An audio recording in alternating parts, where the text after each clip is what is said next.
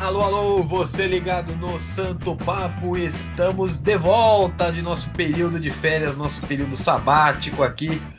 Estávamos com saudades de gravar com vocês, de falar sobre o São Paulo, São Paulo que agora parece que finalmente está nos dando tanta alegria.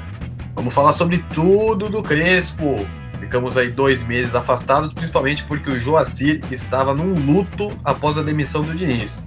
Ele ficou chateado e a Evit respeitou esse período dele para ele descansar. Eu sou Daniel Camargo, queria pedir para você seguir a gente aqui no Spotify, seguir a gente na plataforma que você estiver nos ouvindo, também compartilhar se você gostar para dar aquela força pra gente. Voltamos agora com tudo nessa temporada, hein? Estou aqui com meu grande amigo de sempre, Joacir Lima, e o Maxwell Assis, que já participou com a gente aqui, agora vai participar mais ainda. Joacir, tudo bem com você, cara? O que, que você tem a falar desse São Paulo, desse começo de temporada? Fala Daniel, tudo certo? Olá, o professor, Profe Maxwell. Espero que esteja tudo certo aí com você, também com os amigos aí, ouvintes, que sempre nos prestigiaram, nos cobraram bastante para voltar e tal, porque não volta, tal, não sei o quê. Mas aí a gente teve um impasse aí de projetos pessoais, algumas mudanças aí de vida, tanto é, comigo quanto o âncora, Daniel, e compatibilidade de agendas aí, infelizmente, fez com que a gente ficasse um pouco afastado, mas agora, daqui para frente, vai ser só é, alegrias, espero, né? E vamos tocar aí o Santo Papo, nosso podcast. Espero que voltemos aí também aos, às lives, né? É isso, né? Eu acho que já pegando aí, começando o assunto, eu até tava conversando com os amigos, né, com os dois amigos, que eu peguei para escutar o último episódio assim e é incrível o quanto que a gente conseguiu prever do que seria esse início do Crespo e o quanto o Crespo conseguiu ir além do que eu imaginava, porque eu tinha em mente que se o Crespo conseguisse fazer o time encaixado, acertado, com legado, trazendo os backs da base, que é algo que ele gosta, já teria valido a pena o ano de 2021. Ele conseguiu fazer tudo isso daí em um mês e montar um time A, um time B, até mesmo C, um misto tal, que você não tem um time titular, mas você tem a espinha dorsal e jogadores que complementam aquilo, né? A gente vai dissecar um pouco aí, essa próxima hora, né? E é uma alegria aí voltar a falar do, de algo que a gente gosta tanto, né? Que é São Paulo Futebol, tática, Crespo, hablando, e é isso, né? Vamos lá. Achei elegante a desculpa do Joacir falando que foram agendas que não batiam, quando ele nem saía do quarto depois da demissão do Diniz. Mas tudo bem. Maxwell, tudo bem com você, cara? Como é que você tá? Eu tô bem, estamos aí, não diria empolgados, mas bem animados com um possível começo de um legado aí do Crespo. Vamos ver, vamos dissecar aí sobre isso. É um prazer inenarrável estar com vocês aí novamente. E ao povo aí que nos ouve, vamos dar um bom conteúdo a eles aí. Só eu, professor Maxwell, que licenciado pela CBF. O papo aqui é de qualidade. Já vamos começar falando do, do Crespo, né? Ouvindo, que nem o Joacir disse, é, ouvindo o nosso último podcast antes dessa pausa, a gente deu uma breve dissecada nos trabalhos do Crespo de antes, né, principalmente no Defensa e Justiça, e bastante coisa bateu com o que ele vem fazendo, né? Não é tão surpresa assim para quem já conhecia um pouco do trabalho dele. Mas vamos pegar uma linha cronológica certa. Eu queria perguntar aqui, hoje, Joacir, o que, que o Crespo ele aproveitou do que o Diniz deixou do trabalho dele, né? Foi mais de um ano do trabalho dele. Sim, é, eu acho assim que o primeiro legado aí que o Diniz é, é, deixou ou arrumou foi o Léo de zagueiro pela esquerda, né? Que era algo que a gente também tinha previsto que prova provavelmente seria algo que o Crespo utilizaria, né? O Léo começou bem, né, essa jornada aí com, com o Crespo, foi expulso de forma infantil contra o Sporting Cristal, mas enfim, é, vem bem, acho que falta um pouco ali de malícia de zagueiro, né, posicionar e tudo mais, só que é, já mostra uma evolução nesse período com de treinos, né, com o argentino. Acredito que os moleques da base, né, é, por mais que o Diniz tenha utilizado pouco Galeano, tenha utilizado pouco é, Wellington, mas ele, do Diniz ter puxado eles para o time principal, é, Nestor também e tal, eu acredito que ele conseguiu potencializar tudo isso, né? E trouxe mais e mais moleques como o Thales, é, como o Patrick, como o Beraldo, que vai dar o que falar. Vai dar o que falar. Beraldo é, será um zagueiraço, será um titular de São Paulo aí em pouco tempo. Tudo isso, é, é, o, o, conceito né, de aproveitar os moleques também veio do Diniz, né? E otimizar, né? Maximizar ali a qualidade de saída por baixo desde a zaga. O time do Crespo não tem dificuldade alguma de chutar a bola para frente quando tá apertado, tem aquilo de toquinho besta, né?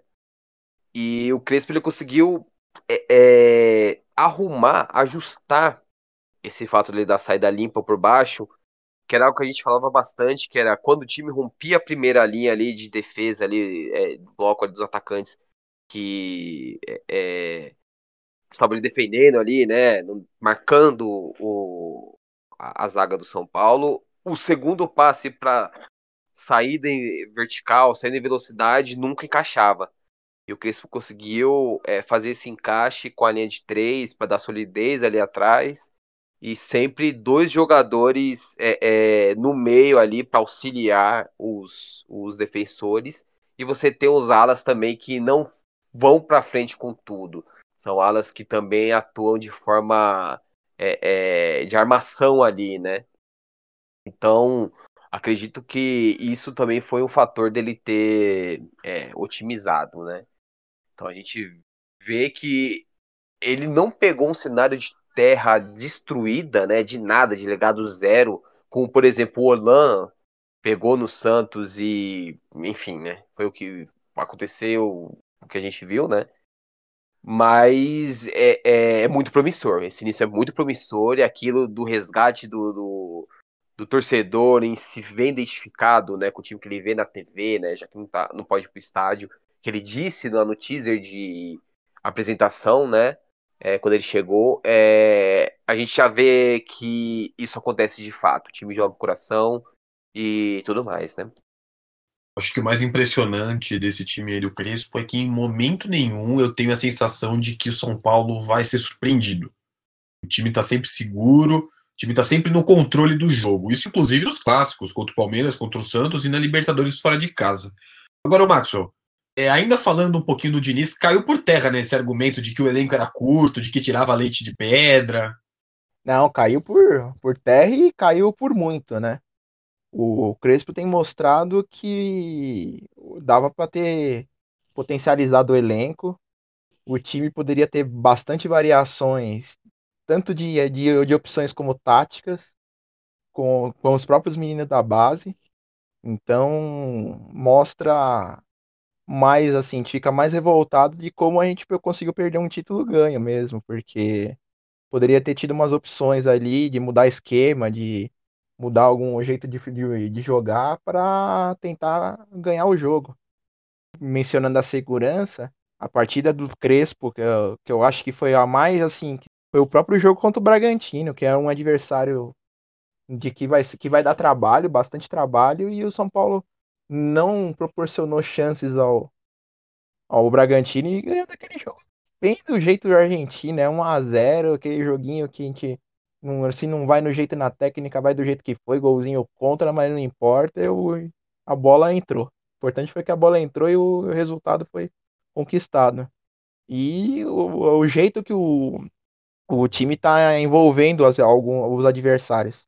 O perde pressiona do São Paulo está muito forte nesse, nesse começo de temporada. E eu acho que o mérito do, do, do preparador, né, do Alejandro Corran, também do daquela semaninha que o São Paulo, aquela semaninha que proibiram os jogos aí, o Crespo, o Crespo aproveitou muito bem para implementar algum os métodos dele né, para o time. E parece que o time assimilou bem. É, eu queria perguntar para vocês aqui já nessa linha mesmo. Primeiro, é o Crespo é, o time ainda vai evoluir mais, na opinião de vocês? Ou o time está atingindo já uma performance que, que já é segura, que não tem muito mais para onde crescer e vai estabilizar? Que, que vocês acham aí desse trabalho?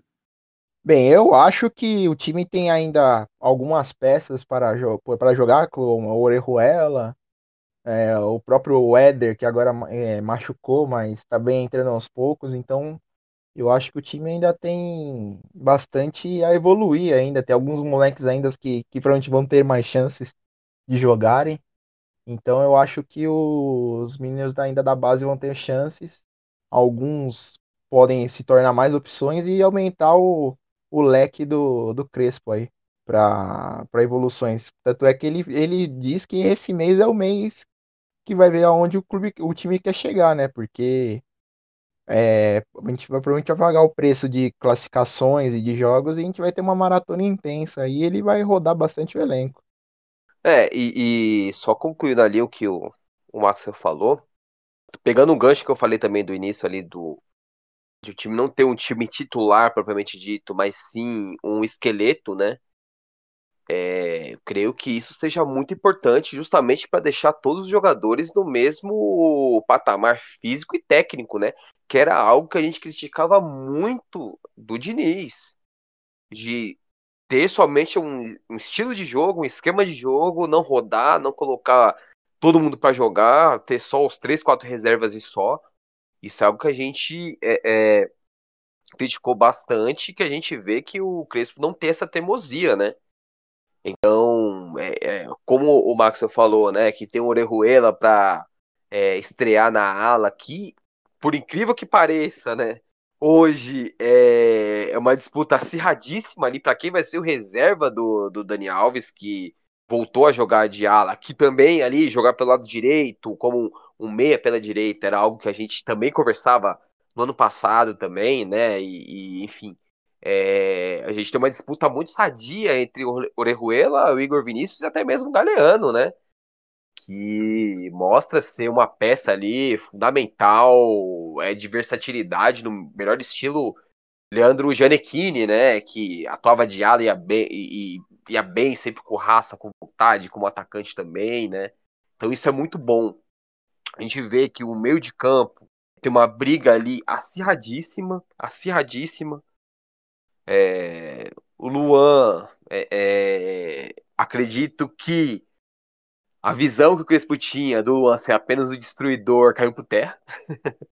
e eu, eu, mesmo achava que o Luan teria dificuldade de jogar com, com o Crespo, porque o Crespo é, prioriza ali um primeiro volante com a saída é, de jogo mais longa e tudo mais, né? Então eu acho que haverá jogos que o Luan vai jogar por ser por precisar mais ali de um respaldo defensivo ali no meio de campo, como o clássico, como o jogo com o Bragantino, que o Luan simplesmente colocou o Claudinho no bolso, no melhor estilo anos 90 de marcação individual.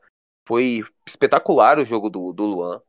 E vai ter jogos que ele não vai precisar necessariamente jogar, quando o time precisar de um meio mais leve, né? Então, que nem entrou Thales é, Elisiero, entrando ali Igor Gomes e Nestor, enfim, é, é, tem essa toda essa rotatividade ali, como meia central, volante, né? O próprio Shailon, que vem treinando bem, né? Segundo os setoristas. William, coração valente, que é, até hoje não entendi por que, que ele veio. É, não gostei nem um pouco da estreia dele, mas enfim, vamos ver o que, que ele pode é, dar pra gente, né? De contribuição, né? Lateral esquerda, Wellington voando, voando. Acho que a gente, a gente vê ali é, um futuro extremamente promissor para o São Paulo nessa, nessa posição, né? É, enfim, tem o Éder voltando aí, uma boa condição é, física, né? Infelizmente lesionou, mas vai voltar e contribui bastante também com experiência. Você tem na zaga o Diego Costa, é, enfim, fez uma boa partida contra o Ituano. O Rodrigo se habituando né, a ser esse jogador de sobra de zaga, que é algo que eu também é, falei bastante. Você tem o Vitor Bueno com uma nova, uma nova posição, então a gente vê ali traços ali, dedo do Crespo em, em todas as posições e como a gente vê que o treino é bem feito, como é, é, os conceitos do, do Coan, o, do Crespo, vem surtindo efeito, é que o time que joga tem o mesmo esboço, tem a mesma forma de jogo, tem a mesma triangulação, ultrapassagens pelos lados, atacantes ali que se mexem bastante, né? A gente vê que o time bem treinado é isso, né? Isso que é, é... brilha aos nossos olhos, né? Faz tempo que a gente não vê algo assim, né?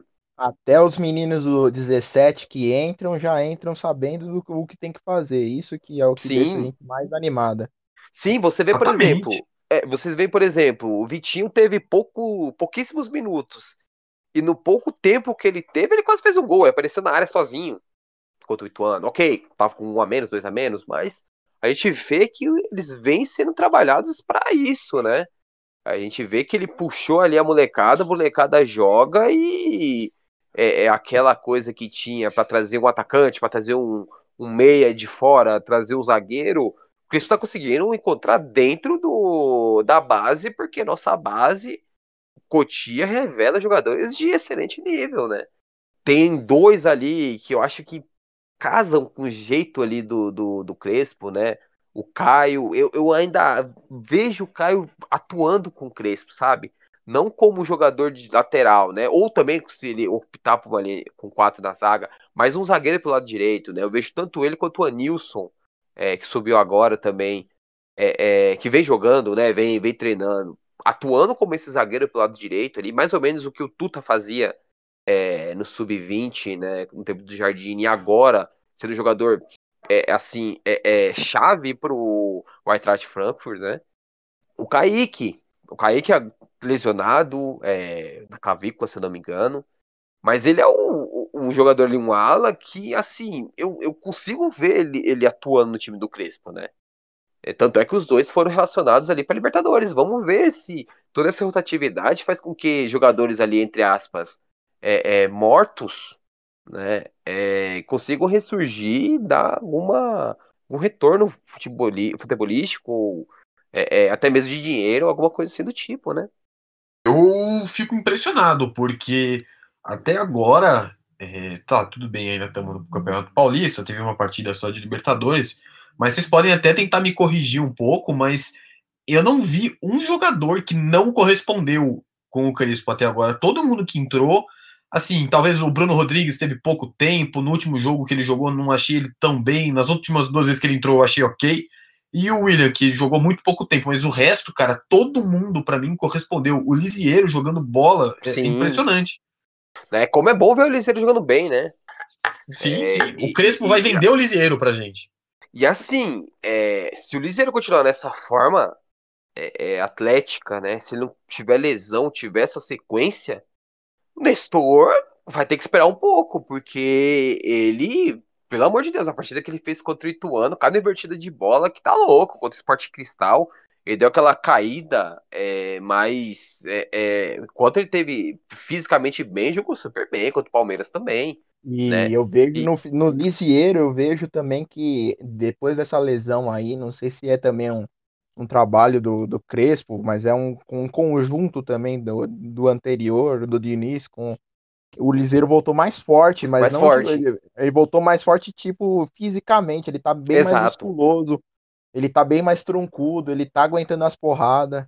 Não sei se vocês viram a- uma foto de hoje do, do treino de São Paulo, outro cara que tá ficando muito forte é o Sara. O Sara tá ficando também bem troncudo, bem forte, tá bem ficando bem musculoso também. É, e o Sara já deu um biotipo propício a isso, né? Propício é, É. isso, é exatamente. Sim, sim.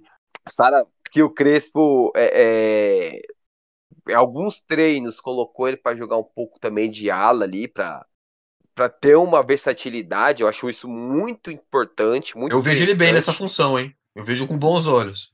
Eu também, uma espécie de George Wagner, talvez, né? Só que, desculpa, Exatamente. É, é, o Wellington, ele dá uma, sabe, aquele motorzinho vai e volta, ele tá cruzando tão bem, cara, que eu acho um desperdício.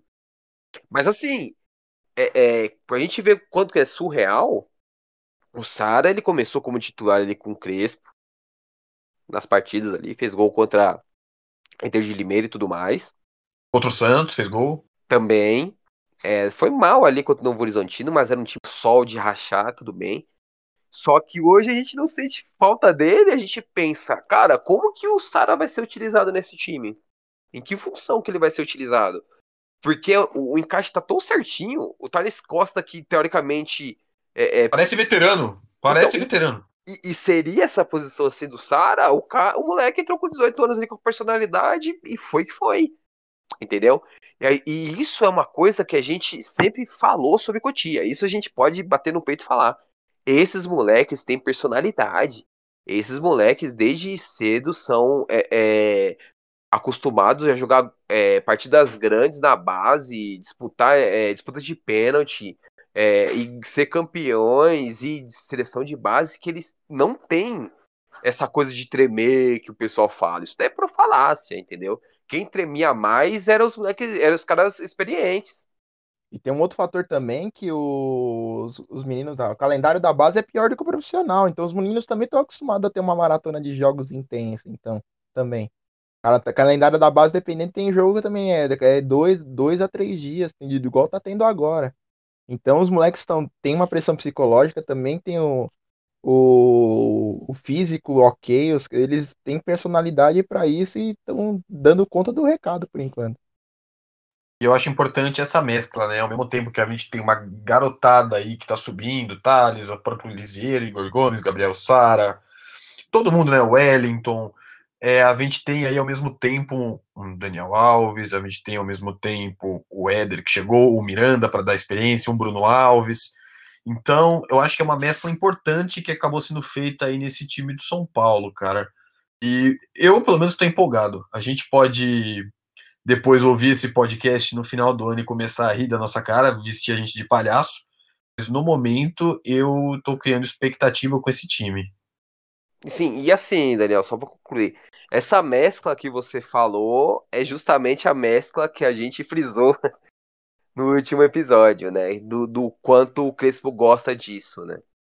Já fez isso no Banfield, é, fez isso no Defesa e Justiça e vem fazendo isso aqui. É, é um cara que trabalhou com base no Parma, foi dirigente, então é um cara que tem esse esse tato para aquilo, né? E uma coisa muito interessante é você ver que ele tá sempre bem-humorado, sempre tratando bem o pessoal, tratando bem os moleques, não fica dando aqueles esporros ridículos que o Diniz dava. Então isso motiva é, o pessoal a, a querer mais, a correr pelo técnico, né? Isso acho que foi um ponto que faltou ali é, na reta final do São Paulo no brasileiro, né?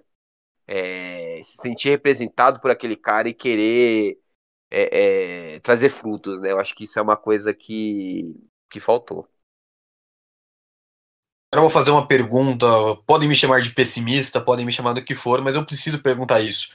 Eu estou relutante a acreditar, a me empolgar, a criar expectativa, porque num passado recente, na né, temporada passada, a gente engatou sete pontos aí de vantagem para o segundo colocado, entenderam como o São Paulo jogava e o São Paulo não fez mais nada no campeonato. Então, é, vocês acham que tem chances disso acontecer com o Crespo? Vocês acham que o time varia o suficiente para a gente realmente criar essa expectativa? Assim, eu acho que é, é, a pergunta é interessante, é pertinente. Se é, é, meio que tava um pouco manjado isso, né? Que era o o nosso temor na partida contra o Palmeiras que o São Paulo só jogava pelo lado esquerdo, né? Forçava muito pelo lado esquerdo. E o fato de ter o Daniel Alves pelo lado direito é, fez com que o time equilibrasse um pouco mais. Eu acredito que o São Paulo não, en não vai entrar nessa vala comum e ser um time previsível, justamente porque tem variações de jogada. É, se você marca o lado do São Paulo, o meio joga a bola, porque se você der espaço para Liseiro e Nestor lançarem, acontece. E o Benítez. E o Benítez, né? Ou pro Igor Gomes carregar essa bola por dentro, ou até mesmo pro Luan infiltrar. Você tem o Sara que pode chutar de fora. Então, assim, é, é, se você marca pelo lado, você tem esse, esse perigo pelo meio. E se você marca os construtores do São Paulo, você tem um perigo pelo lado. Se você marca tudo isso daí, você não consegue desarmar e jogar, né? Então, por exemplo, se você, é, é, sei lá, anulou ali, conseguiu anular tudo isso. Você tem um Léo que pode fazer ultrapassagem e tava achando muito bem aqueles passes é, verticais ali a média distância, né? Então eu acho que não vai cair nessa essa vala comum, justamente porque a gente vê que tem o esquema de três zagueiros ali é, é, postos ali para dar essa segurança na, na perda de bola. Só que você tem uma variação no meio de campo que por vezes joga ali num, é, no 3-2, é, é, no 3-2-4-1, Luciano voltando para ser um meia, um meia ali do lado do, do Benítez ou algum outro jogador. E por vezes você vê o time no 3-1-4-2, né? Com o Éder um pouco mais próximo ali do Vitor Bueno, ou o Luciano mais próximo ali do, do Pablo, e, e enfim.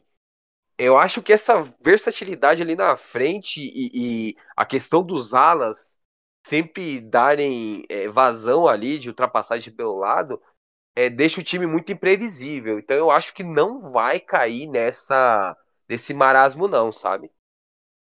E eu acho que mesmo que no pior das hipóteses caia num, numa vala comum, o próprio Crespo vai, vai, ele se coça, ele mesmo vai variar o time, vai criar um outro sistema que nem o, o Jossi estava falando aí de, da marcação, um time vai marcar um lado só com os construtores, marca pro, pelos lados, é, pode marcar pelos lados do meio, joga.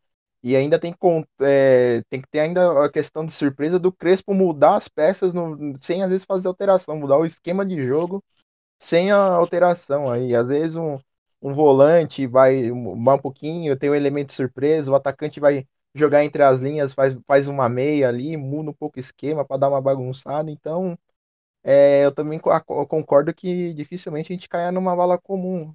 A gente pode ter mais, ainda mais variações de, de jogo ainda, se bobear. Eu fiz a pergunta, mas eu também acredito que pelo menos a gente não vai sentir aquela apatia que nós sentimos no final do Campeonato Brasileiro, né? Não vai rolar aquilo de jogador perdendo a bola na entrada da nossa área e virando de costas pro lance. Então, pelo menos isso eu acho que a gente já está garantido que não vamos ter, né? Vão ser jogos bons e brigados, pelo menos isso. Isso, isso, isso. Bom, falamos bastante aqui do, do time do Crespo. Para finalizar esse assunto, eu queria saber do Joacir. Joacir, qual que até agora para você do nosso elenco tem sido a principal surpresa? Escolheu uma só. Cara, surpresa. Pô, é difícil, é, hein? Surpresa ou destaque positivo? Porque tem muita gente, cara. difícil, porque você tem o Thales ali é, de uma forma tão é, é, solta, né? Parecendo que é, que é profissional há 5, 10 anos ali, com propriedade no meio e tal. Mas complicado, porque o Bueno, eu tô gostando do Bueno nessa nova função também. Mas eu acho que esse retorno até agora tão bom do Lisieiro, para mim é uma surpresa muito positiva. Eu Lisieiro era uma carta fora do baralho, né? Praticamente ali pra Exatamente. gente. Exatamente. E ele voltou sendo que o Crespo é, é, imaginava e queria no Gabriel Neves, né? Então, é, eu fico com o Lisieiro mil vezes o Lisieiro que o Gabriel Neves eu assino embaixo. Até agora a maior surpresa foi ele, cara. Já era considerado como abaixo e voltou jogando Libertadores de titular, garantindo lá o meio-campo. Foi muito bom. Para você, Maxon, qual que é o nosso destaque, a nossa surpresa positiva aí? Cara, eu vou. O Jossi falou vários nomes aí que eu também concordo. Eu vou citar um nome aí que às vezes ele é meio fominha, mas eu não esperava muita coisa, que a lesão foi muito séria. Mas para mim a surpresa tem sido o Rojas também. O Rojas eu não esperava que ele pudesse entregar Nosso artilheiro. Coisa. Ótima lembrança. É, então. Ele tem uma lesão muito grave, né? Então a gente nunca espera como é que o jogador vai voltar. E ele voltou sendo uma opção muito boa. Uma... Era tipo é, o motorzinho do segundo tempo pro. Sim, pro... sim pro Crespo mudar o, o jogo. O jogo contra o Santos, ele. Quando o campo secou, ele é o diferencial desse jogo aí. Sim, um e pique gente... de 60 metros, dois depois de ficar dois anos parado. Pois é, até mesmo o gol ali contra o, o, o é, Santo André, né? Que ele pegou a bola lá de trás e parou lá dentro. É, exatamente, e 50 e poucos metros. E me surpreendeu, a gente falou por muitas vezes, se o Rojas voltar a andar, é, já seria muito. Eu imaginava ele sendo, sei lá, dispensável. E não, mostra que pode ser uma peça muito interessante, justamente para ter essa diferença ali que a gente estava falando, tática. Numa partida que você precisa ser um pouco mais reativo, você faz um, um esquema ali de é, é, 3-4-1-2 ali, é, é, com Benítez sendo o engante ali é, do futebol argentino na frente dos volantes, que pode ser Luan Lisiero, e você pode colocar Luciano e Rojas ali na frente para sair disparada, entendeu? Ou até mesmo Rojas e o Galeano, por que não? Sabe? É, é, uma ótima lembrança do Max, é uma ótima lembrança. Então é isso, dois votos pro Lisiero, um voto pro Rojas, mas acredito que todo mundo aqui vota em todo mundo, porque, meu Deus do céu, fazia tempo que eu não via todo mundo no elenco assim tão bem. Até quem não tá tão bem, a gente tá passando aquele pano. Isso, isso, isso. Agora vamos dar uma avançada aqui no assunto. São Paulo joga quinta-feira agora, né, dia 29, contra o Rentistas no Morumbi, ainda sem torcida por conta da pandemia. Saudades de ver um jogo de Libertadores, né? Mais de um ano. Bom, o Rentistas é um time sem muita tradição na Libertadores, né? Mas a curiosidade é que um monte de jogador famoso, né? Que nem o Hulk, o Thiago Carleto, o Thiago Ribeiro, o Alex Silva já passaram por lá. Porque ele era associado ao Juan Figueira, aquele empresário uruguaio que usava esse clube como ponte para fazer negócio com os outros times. Então, de uns tempos para cá, o Rentistas deu um up um pouquinho né, na, na história, subiu para a primeira divisão, acabou ganhando, acho que foi o Apertura, no, no Uruguai e caiu no nosso grupo na Libertadores. O Joacir estuda bastante futebol sul-americano, tanto ele quanto o Max. Eu queria saber o que, que a gente espera desse time estranho que é o Rentistas, cara. Então, é, é, o Rentistas entra na mesma coisa que o Deportivo Maldonado, né? O Calheri é vinculado a lá há tanto tempo e. O Marlos foi por um tempão também. O William José foi. O William José foi também. E, enfim, é, é, o Rentistas, ele de uns tempos para cá ali, ele conseguiu ir para primeira divisão e foi surpreendente ali o título, né, a conquista é, do, do Apertura. Se a gente for colocar ali em parâmetro Brasil, São Paulo, talvez seja equivalente ao São Bento ser campeão brasileiro ou do primeiro turno, sabe? É, é uma coisa, foi um, um feito assim muito relevante, né, do Alejandro Capuzzo, né, que foi agora pro Nacional de, de Montevideo, né, o cara que conseguiu mesclar é, juventude com jogadores experientes, né, é, um dos destaques, que era o Gonçalo Vega, foi pro Nacional, né, o, o Capuzzo, ele levou, acho que os três jogadores dorentistas, agora não lembro muito bem, mas o, o Vega é um deles, porque conversando ali com, com amigos, até mesmo com Hugo Ferreira, que felizmente ele não está conosco, né? Mas é um cara que. É, Segue sendo nosso editor. Sim, estudou é, é, futebol uruguaio. Era um jogador que caberia em muitos times aqui de, de primeira divisão do Brasil, por ser um jogador bem versátil, inteligente, taticamente e tudo mais, né? O Barça, por exemplo, que fez o bom campeonato com o Goiás, ele tem mais habilidade que o Barça. Então ele é, seria um, um, bom elemento. Com isso, né, perdeu o técnico, né? É, quem assumiu foi o auxiliar, né, o Martin Varini, que só tem 29 anos, então a gente vê que é um time que tem planejamento, né? Um dos destaques do time no, no Uruguai foi o, o goleiro Grossi, né? Que catou os pênaltis ali, classificaram o São Paulo como cabeça de chave, né? A torcida toda comemorou no Twitter como se fosse o Volpe pegando pênaltis foi muito engraçado, muito divertido. Os próprios torcedores uruguaios não estavam entendendo o porquê daquilo, né? Transmissão do Twitch que eu, que eu assisti.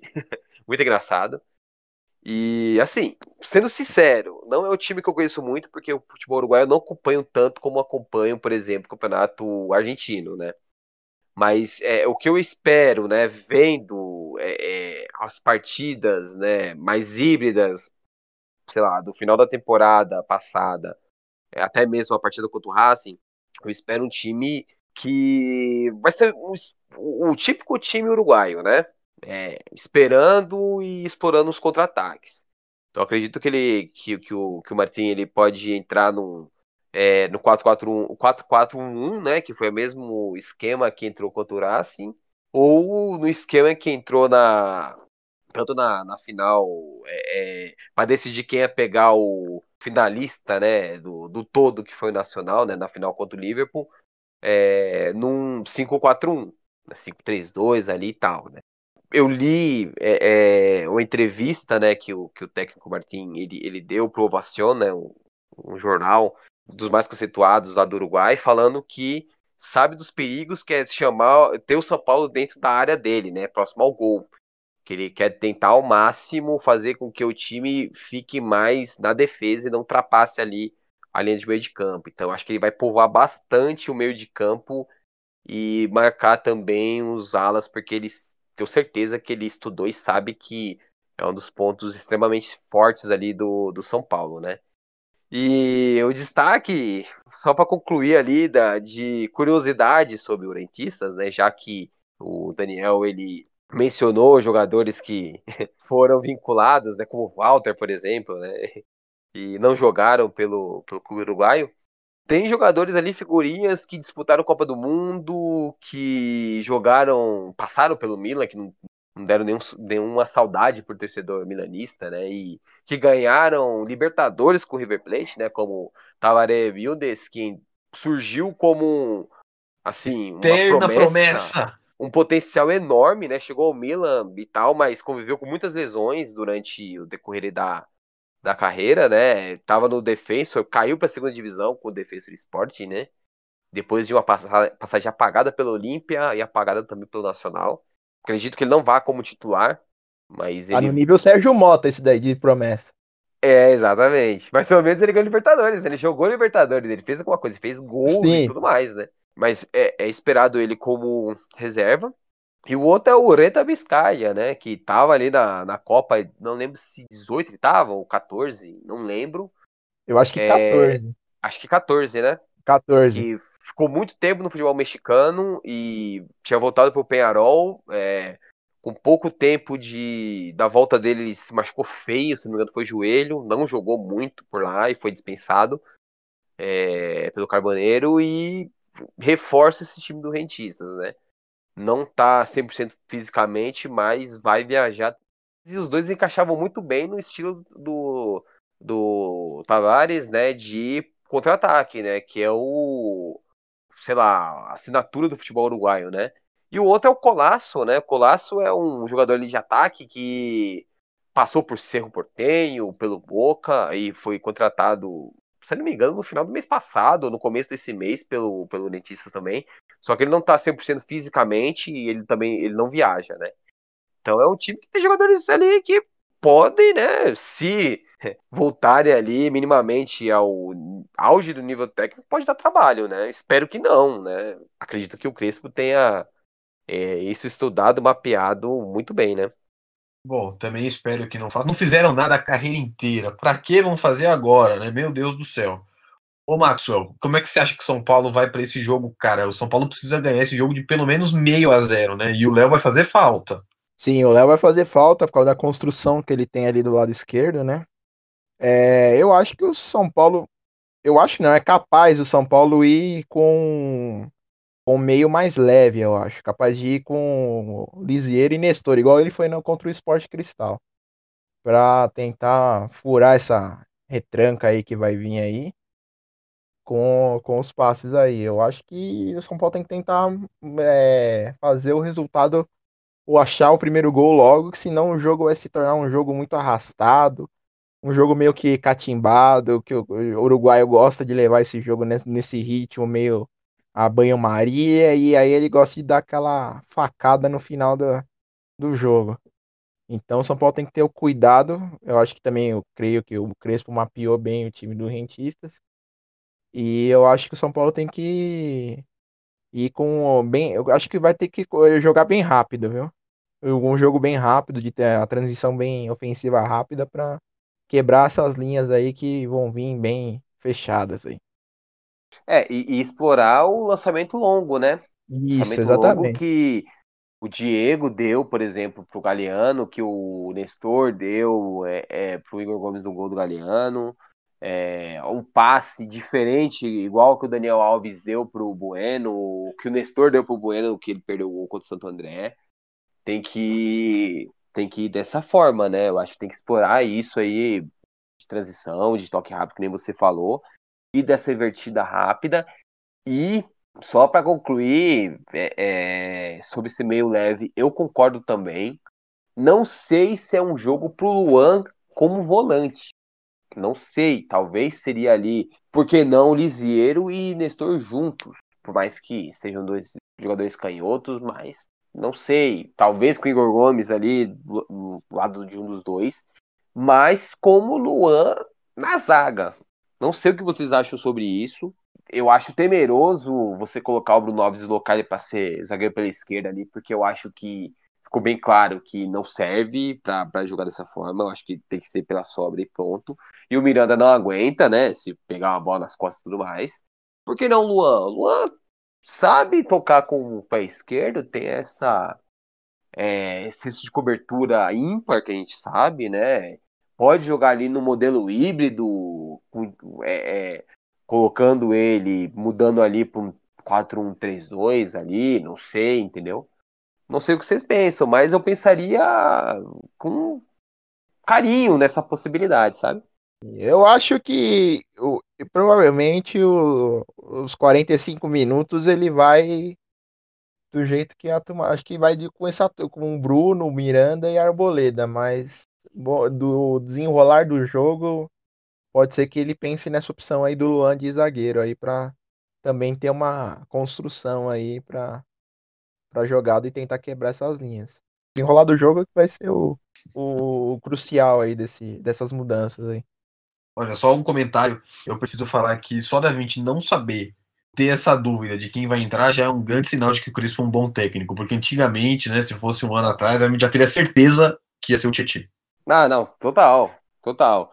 E só para concluir agora mesmo, de verdade, para exaltar esse trabalho do Crespo e que não é nunca é bastante para mim, porque time que engata aí quantidade de vitórias em duas semanas, do jeito que engatou, é de é, é, se respeitar, né, e tirar o chapéu. Tem uma similaridade nesses últimos jogos, que é o time entrar para intenso, com velocidade, para tentar não, se não matar o jogo, fazer com que o time é, é, saia na frente o mais rápido possível. E isso é algo que o Crespo é, é, fala em praticamente todos os bastidores que o São Paulo lança. Não sei se vocês prestaram atenção nisso, o Coan também fala sobre isso, sabe? Então eu acho que vai ser dessa forma de novo. E se o São Paulo é, é crucial conseguir é, fazer esse gol nos primeiros 15 minutos pro Orientistas não, não gostar do jogo, como foi com o Sport Cristal. O Sport Cristal começou bem a partida, e o São Paulo foi lá e, e, fez o gol e eles deram uma murchada. Eu acho que isso é fundamental, né? Porque uma vez que o time consiga é, é, fazer esse gol o mais rápido possível, é, acho que o, que o Rentistas vai se soltar um pouco. O São Paulo contra o Sport Cristal me lembrou muito os times argentinos da, da época, até que o Crespo jogava. Porque era o time que, quando o time tomava, quando o time estava melhorando, estava começando a ter uma melhora, podendo achar o gol, ia lá e pimba, gol. Gol e murchava puxava a equipe. O São Paulo fez os gols no comecinho de cada tempo ali. E aí depois no segundo tempo foi desenrolando, desenrolando, desenrolando até matar o jogo com, com maestria ali. Isso é legal, né? Inclusive contra o Santo André, os dois gols que o São Paulo marcou foram na mesma minutagem, né? Eu acho que foram os dois gols aos 8 minutos e 26, um de cada tempo. Isso, isso, isso. É, após o jogo contra o Rentistas, né? A gente não, não vai ter um programa entre esses dois jogos. São Paulo pega o Corinthians. Não quero entrar em mérito de tabu, em mérito de tática, em mérito de nada. Quero saber de vocês se o São Paulo deve ir com um time misto. Total. Total. Até porque, eu repito, a gente não sabe o que é o time titular. A gente tem um esboço ali do que é a estrutura titular, que é Volpe, Arboleda, por enquanto Bruno Alves e Léo, então esse trio de zaga. Você tem Daniel Alves, Reinaldo, Pablo, talvez, Luciano e tal, mas o restante ali, tem cinco jogadores ali que a gente não tem a certeza. Então, acho que o time tá classificado, ok, tem a mística aí de nunca ter ganhado, esse tabu chato e tal, mas isso não é. Superestimam isso, sabe? Não sei se é, é o, o caso, sabe?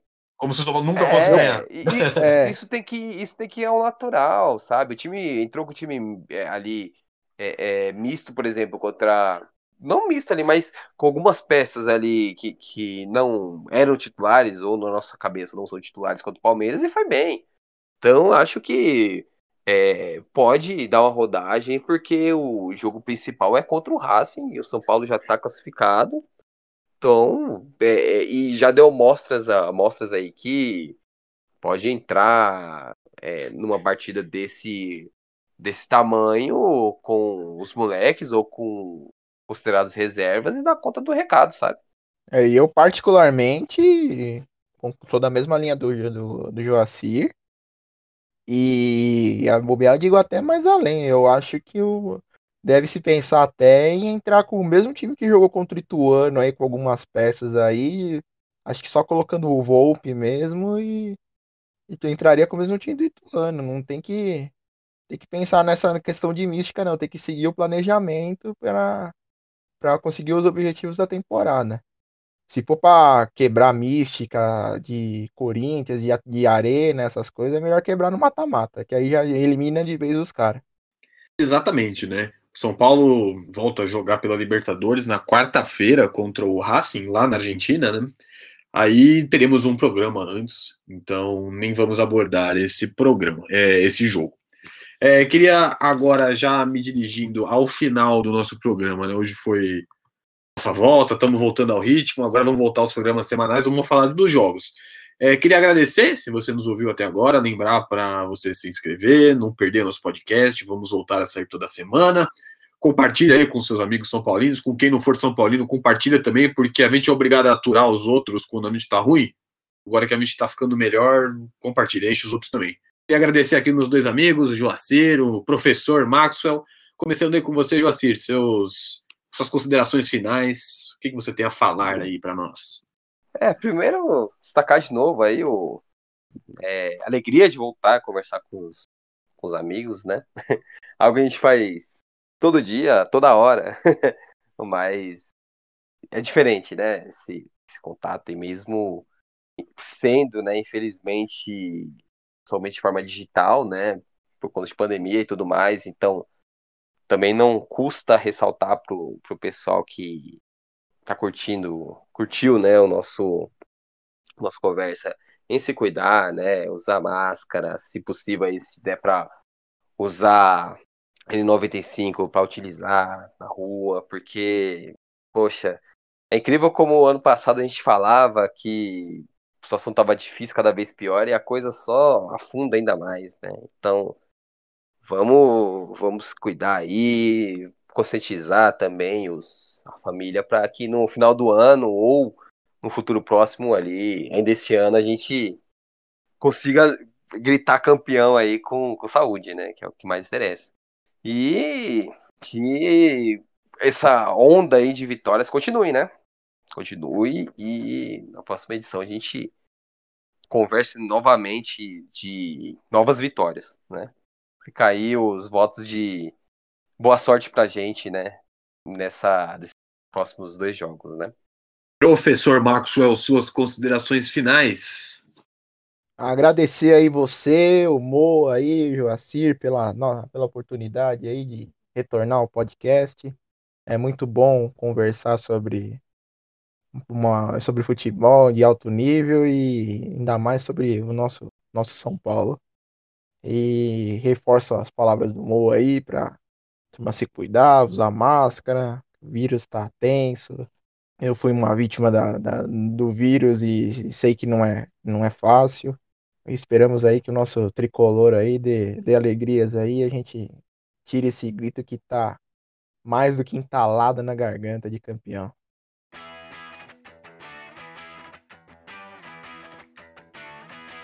É isso aí, então nosso podcast vai ficando por aqui.